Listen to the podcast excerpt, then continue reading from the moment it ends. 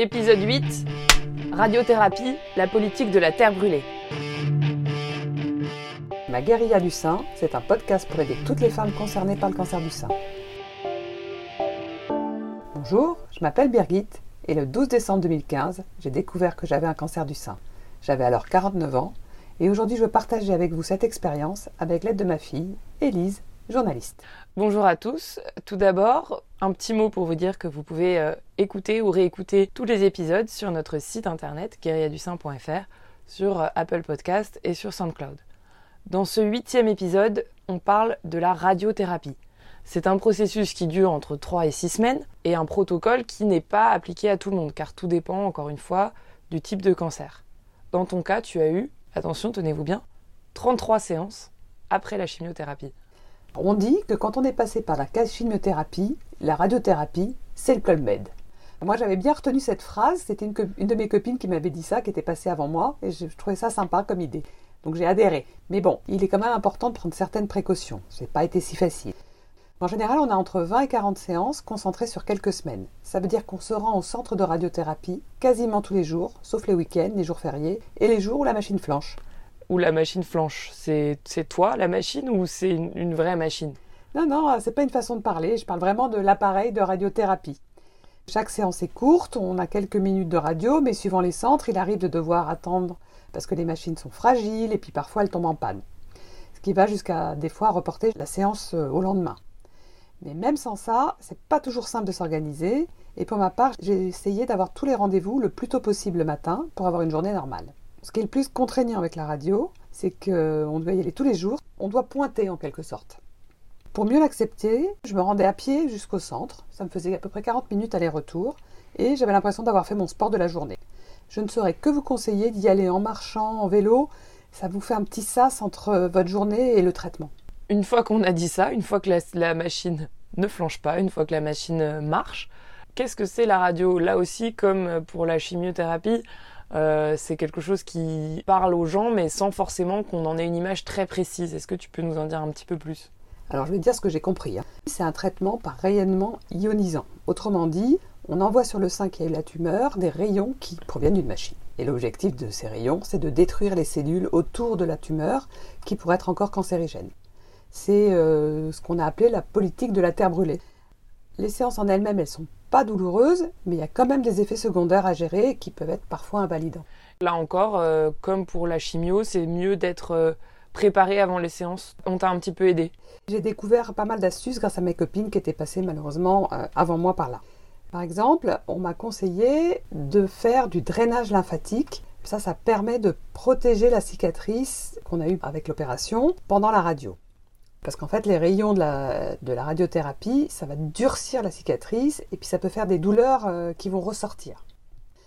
En drainant, on peut limiter les deux effets, et de douleur et de durcissement de la cicatrice. En général, ça se passe chez un kinésithérapeute qui est spécialisé en drainage lymphatique. Et je vous conseille d'y aller bien avant les rayons et de ne pas hésiter à demander à son oncologue ou à son radiologue de vous faire une ordonnance pour être remboursé à 100%. Ça fait partie du traitement. Moi, j'ai fait 6 séances avant de commencer les radios et puis j'en ai fait au moins 34 pendant et après mes 33 séances de radiothérapie. Aujourd'hui, il me reste quand même une petite aspérité, comme une petite fossette, mais euh, la peau quand même autour de la cicatrice est redevenue assez souple grâce à ce drainage. C'est une thérapie manuelle, c'est un côté réconfortant parce qu'en plus on voit un kiné qui vous écoute, enfin le mien en l'occurrence il écoutait, il était sympa, il s'occupait de moi, c'était un petit peu mon référent euh, radio en dehors des gens qui me la faisaient quand j'y étais. Et puis, de toute façon, euh, le drainage est vraiment conseillé si vous avez les ganglions touchés ou des, énormes cicatrices sous les bras, comme ça peut arriver. Mais surtout, n'hésitez pas à la demander. Pour les personnes qui ont déjà des cicatrices importantes, c'est l'hôpital qui va le proposer. Et dans le cas inverse, il faut soi-même aller le, demander. Euh, vous l'aurez euh, remboursé. Oui, normalement, c'est comme ça que ça se passe. Ensuite, on te fait du coup la radio sur tout le sein Ah non, non, non, c'est très ciblé. C'est ça l'intérêt de la radio aujourd'hui. Pendant la première séance, les radiothérapeutes vont définir à quel endroit et avec quelle force il faut envoyer les rayons. Dans mon cas, on m'a fait passer dans la machine, ils ont fait des calculs, et en plus ils m'ont fait trois petits points de tatouage, et ils ont mis des repères euh, au crayon avec un pansement dessus, transparent, et mon travail, mon devoir, c'était que les petits scotch ne partent pas. Bon, j'ai pas réussi, je t'avoue, euh, il a fallu les refaire une fois. Ensuite, euh, la radio euh, en soi, euh, comment ça se passe? C'est simple, tu vas dans une petite cabine, t'enlèves ton haut, on t'installe sur une table, on te dit bougez pas madame, et puis les opérateurs sortent, et puis pendant quelques minutes, t'es livré à toi-même et à tes petites angoisses. En gros, la machine tourne autour de nous, ça fait vraiment du bruit, surtout au moment où on reçoit les rayons. Moi, je pouvais te dire, quand les doses étaient là, parce que c'était plus fort, c'était au bruit, je l'entendais. Pendant les rayons, franchement, moi, j'ai jamais eu mal. Finalement, on peut comparer ça à un coup de soleil. Sur le moment, ça chauffe un peu, mais les effets, ils viennent après. Et puis, en fait, la radio en elle-même, elle dure quelques minutes. Euh, Quelques minutes, mais je te connais et je connais tes angoisses des machines. Tu devais pas du tout les aimer, tu devais les trouver bien longues. hein. Bah, je t'avoue qu'au début, euh, ça m'a vraiment stressé. Puis après, j'ai trouvé une parade. Je me suis dit, allez hop, faut trouver une solution. Donc, j'ai profité de chaque séance pour faire un exercice de méditation. Alors, c'est un exercice que j'appelle le 8. Pas très simple à expliquer, mais je vais essayer de t'expliquer. Donc, en gros, tu fais le contour de ton corps par euh, ton intellect. Tu pars de derrière la nuque, tu remontes devant la tête, sur le visage, tu descends le long du torse, et arrivé au bassin, tu contournes, tu passes par tes fesses, le derrière des jambes, tu passes sous tes pieds, tu remontes ton contour par le devant des jambes, tu repasses dans le dos au niveau du bassin, tu récupères tes bras au passage et tu remontes sur la nuque et tu refais ce 8, ça fait une espèce de 8 et tu le refais plusieurs fois. Moi je le faisais 3-4 fois et puis je savais que ça serait fini. Alors, je suis pas sûre que là, comme ça, on soit capable de le refaire. Donc, on va vous mettre un petit schéma euh, pour cet exercice de méditation. Euh, quoi qu'il arrive, tout type d'exercice euh, de, de méditation euh, peut, fonctionner. J'imagine que c'est à chacun de, de trouver un peu le sien. On va quand même vous mettre un schéma dessus là sur guerriadussin.fr. Ça sera vraiment sur le, sur le site, euh, dans les ressources. Je voulais, cela dit, revenir sur ce que tu as dit un petit peu plus tôt. Tu as comparé la radio à un coup de soleil. C'est quoi? C'est une brûlure? Oui, en gros, euh, t'es brûlé, mais c'est pas tout de suite, c'est au bout de plusieurs séances. Ça commence comme un petit coup de soleil, mais le coup de soleil, il s'arrête jamais. Et à la fin, euh, ben, j'ai eu quelques plaies sur le sein. Donc pour me soulager, j'ai appliqué euh, quelques astuces qu'on m'a données. Tout d'abord, quand on dit brûlure, euh, on sait que la meilleure façon de soigner ça, c'est d'hydrater. Donc il est important d'hydrater le corps de l'intérieur et de l'extérieur. Donc j'a- j'avais un protocole avant et pendant le traitement. J'ai pris des compléments alimentaires. C'était de la bourrache et des oméga 3, mais à haute dose. J'ai aussi suivi un protocole d'homéopathie qui est hyper bien rodé. euh, et si vous avez un homéopathe, un pharmacien, ils vous conseilleront. euh, ils ont vraiment l'habitude. C'est quelque chose de connu. Moi, j'ai aussi mis de la crème, même si les radiologues euh, vous recommandent de pas trop en mettre parce que ça pas empêché les rayons de passer. Mais moi, je, en fait, ce que je faisais, je prenais une bonne douche avant la séance et dès que je revenais à la maison, je me mettais plein de crème. Et puis quand les brûlures arrivent, parce que ben, chez moi elles sont arrivées, euh, en général on assèche avec de l'éosine ou du mercurochrome et puis on met des, stériles, des compresses stériles grasses. Euh, J'imagine que c'est un petit peu encadré parce que là, tu nous parles d'éosine, de compresses stériles grasses. Les gens doivent se demander ce qu'ils ont dans leur, euh, dans leur pharmacie. Ah oui, oui, non, mais c'est pas, c'est pas moi qui ai choisi de le faire. Euh, autant l'oméga 3, la bourrache et l'homéopathie, oui, mais là, c'est les radiologues qui, qui prescrivent ça au moment où ils voient les brûlures. Et en fait, dans mon cas, mais je pense que c'est comme ça que ça se passe un peu partout, on voit son radiologue euh, chaque semaine, on fait un point avec lui, et en plus, moi, j'avais la chance de pouvoir le contacter à n'importe quel moment si j'avais des problèmes. Euh, justement, à côté des, des brûlures, est-ce qu'il y a d'autres effets secondaires, euh, même si peut-être moins durs que, que la chimio, euh, dont on vous a très longuement parlé dans l'épisode numéro 6 Il y a un effet secondaire qui est, qui est pas négligé, c'est la fatigue, même si je ne l'ai pas ressenti tout de suite. J'ai eu de la chance parce qu'entre ma chimio et ma radiothérapie, c'était l'été et j'ai eu trois mois de répit. Mais souvent, on enquille euh, la chimio, un mois de repos et on prend la radio derrière, donc on a les effets de fatigue de la chimio et de la radio. Moi, j'ai eu le temps de reprendre du poil de la bête. Donc au début, euh, allez hop, euh, j'avais vraiment l'impression que c'était le comète, c'était facile, j'allais à pied, je faisais mes petites séances et je rentrais à la maison. Puis au milieu, j'ai commencé à avoir des moments où il fallait vraiment que je dorme l'après-midi. J'avais des coups de barre terribles. Mais bonne chose, par rapport à la chimio, j'ai eu beaucoup moins d'insomnie et euh, j'ai eu l'impression de récupérer pas trop mal avec des petites siestes que je faisais souvent euh, l'après-midi. En revanche, euh, toi, tu as eu des effets secondaires euh, à plus long terme. Il y a des choses aujourd'hui, à l'heure où on écrit, où on fait ce podcast, que tu as découvertes auxquelles tu pensais pas forcément au début Quand on a commencé sur le podcast, c'était à peu près il y a un an et demi, je pouvais te dire que la fatigue.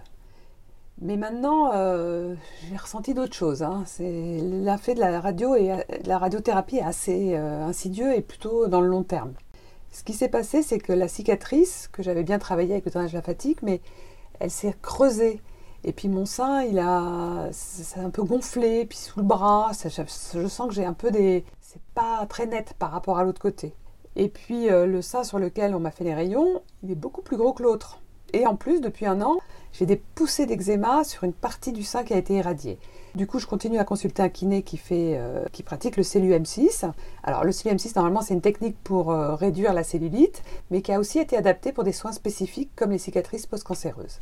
Je ne l'ai jamais utilisé pour la cellulite, mais sur ma, cicatrice, les effets sont vraiment positifs. À ce moment, euh, au moment de la radiothérapie, est-ce qu'on peut reprendre une activité professionnelle? Alors, tout dépend des gens, hein, bien évidemment, ça dépend du métier qu'on fait. Mais franchement, comparé au chimio, euh, c'est tout à fait possible. Je vous conseille de quand même reprendre un temps partiel, parce qu'il faut quand même gérer les rendez-vous à l'hôpital et puis cette fatigue insidieuse euh, dont on n'a pas conscience au départ.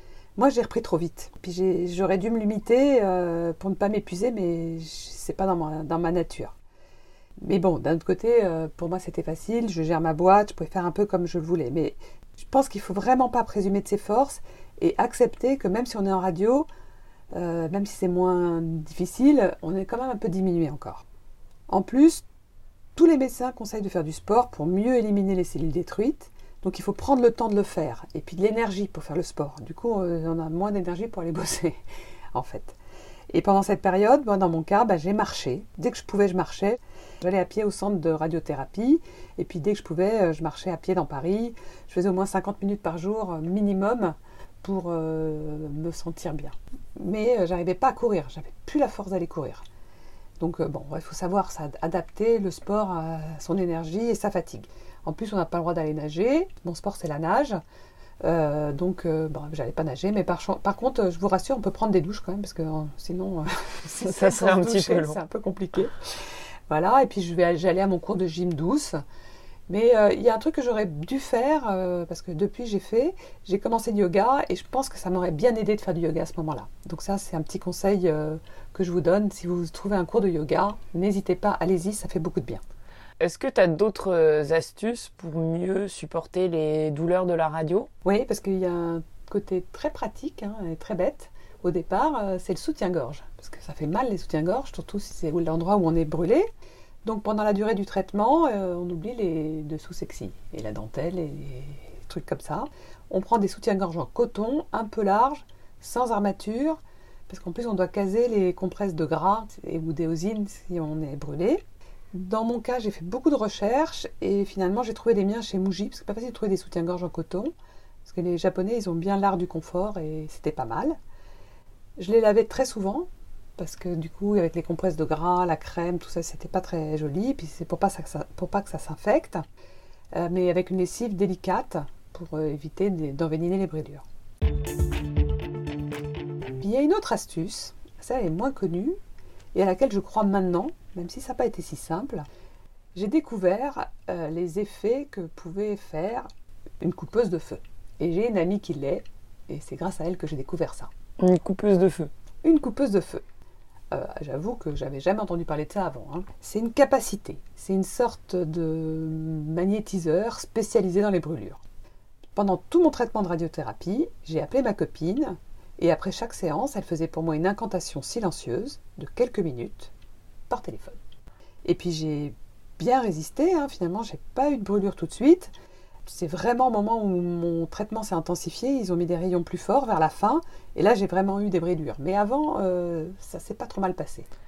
Toi qui as été pendant plusieurs années euh, avec un médecin, là on passe aux incantations par téléphone. Ça, ça te ressemble pas trop quand même. Hein euh. Bah ouais, mais au départ j'y croyais moyen, puis j'ai essayé, c'était ma copine, hein donc déjà je lui faisais confiance, puis je me suis dit que j'avais rien à perdre. Et puis depuis, euh, il m'est arrivé de me brûler dans ma cuisine, puisque je cuisine beaucoup pour mon boulot. Et dans ces cas-là, j'appelle Thérèse, elle me fait ma petite incantation, et la brûlure, c'est magique, elle disparaît. Donc maintenant, j'y crois. Sérieux. voilà. Et je pense, avec le recul, que j'aurais certainement beaucoup plus souffert sans son aide. Évidemment, c'est pas cartésien, tu l'as dit, hein, mais sachez que même dans les hôpitaux, euh, dans certains services de cancérologie, on recommande de faire appel à des coupeurs de feu. Si vous avez peur d'être arnaqué, euh, sachez que normalement, les coupeurs de feu n'acceptent pas de rémunération. Bon, alors c'est toujours bien de leur faire un petit cadeau. Moi, j'ai fait un petit clin d'œil, euh, j'ai offert un grille-pain de compétition.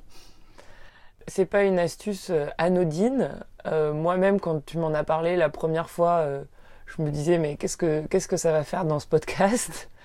Mais on a, on a décidé de laisser la parole quelques minutes à, à, Thérèse, qui est coupeuse de feu, qui a été ta coupeuse de feu, pour comprendre un peu bah, comment elle-même est venue à, faire ça et puis comment elle explique euh, cet effet que, que, ça peut faire, que ça fait visiblement sur toi et que ça fait euh, aux gens. Je vous propose de l'écouter.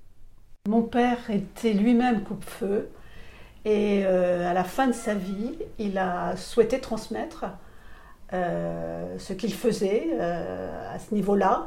Et donc, j'ai été celle à qui il a transmis. Tu as été choisie J'ai été choisie, oui, c'est vrai. On peut utiliser ce terme. À savoir que moi, j'ai toujours connu ça, puisque mon père, dès qu'on se brûlait ou dès qu'on était piqué par une guêpe, il venait très discrètement, en trois secondes, il faisait ça c'est vrai que nous, enfants, avec mes frères et sœurs, on était très intrigués. Et euh, il est arrivé un moment, donc il a senti qu'il devait le transmettre. Alors quand moi je l'ai reçu, c'était euh, un petit peu compliqué parce que je me suis posé la question euh, pourquoi moi et pas pourquoi un de mes frères ou une de mes sœurs. mais bon, là, lui a transmis ça. c'était sa façon à lui. Les gens en général, ils sont surpris, sceptiques. c'est un truc qu'ils ne comprennent pas vraiment. Est-ce que tu peux nous expliquer rapidement comment ça marche? Les gens sont surpris, enfin ceux qui sont surpris, c'est ceux qui ne connaissent pas. Euh, à vrai dire, je ne sais pas comment ça marche, je ne pourrais pas vous l'expliquer.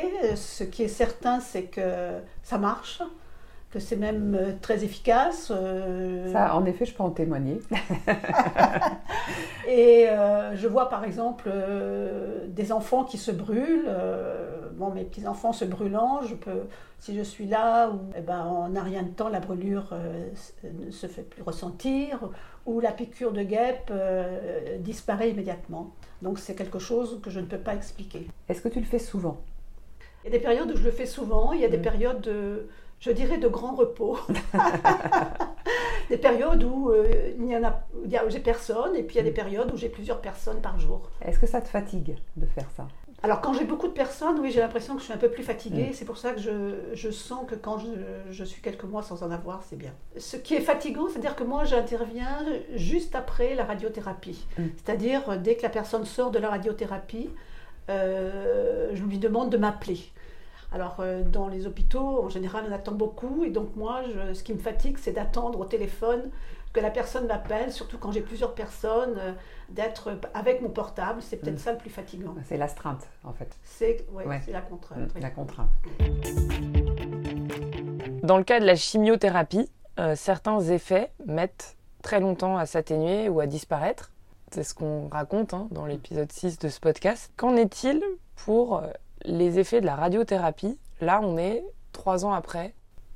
Celui qui a été le plus long à faire partir, mais au bout de trois ans est parti, c'est la fatigue. J'ai encore des petits coups de barre, mais c'est incomparable avec ce que j'ai eu l'année qui a suivi et peut-être les 18 mois qui ont suivi.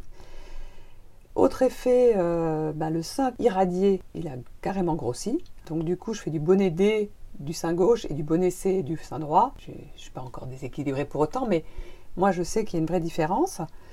Et puis mon sein irradié est encore bronzé, même si je fais très attention au soleil, et même si ça commence un petit peu à s'atténuer.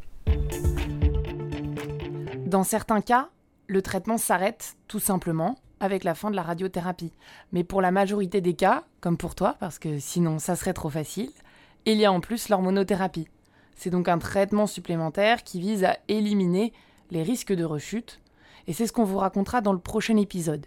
Une nouvelle bataille de cette guerre contre le cancer, et on verra qu'elle est plus complexe qu'il n'y paraît, une guerre de 5 ans qui laisse las les combattantes. On a décidé d'espacer un peu plus les épisodes car euh, ils sont de plus en plus denses. Vous pourrez donc nous retrouver dans trois semaines. Merci à tous et à toutes de nous avoir écoutés. Ma guérilla contre le cancer est un podcast réalisé par Birgit Dahl et Ellie Stern avec une musique originale de Dorothée Fiedler. Vous pouvez écouter et réécouter tous les épisodes sur notre site guerriadusain.fr et sur SoundCloud, sur Apple Podcast, sur Spotify. Vous pouvez nous laisser vos commentaires, vous pouvez nous contacter. Nous sommes à l'écoute et nous espérons que ce podcast vous intéresse.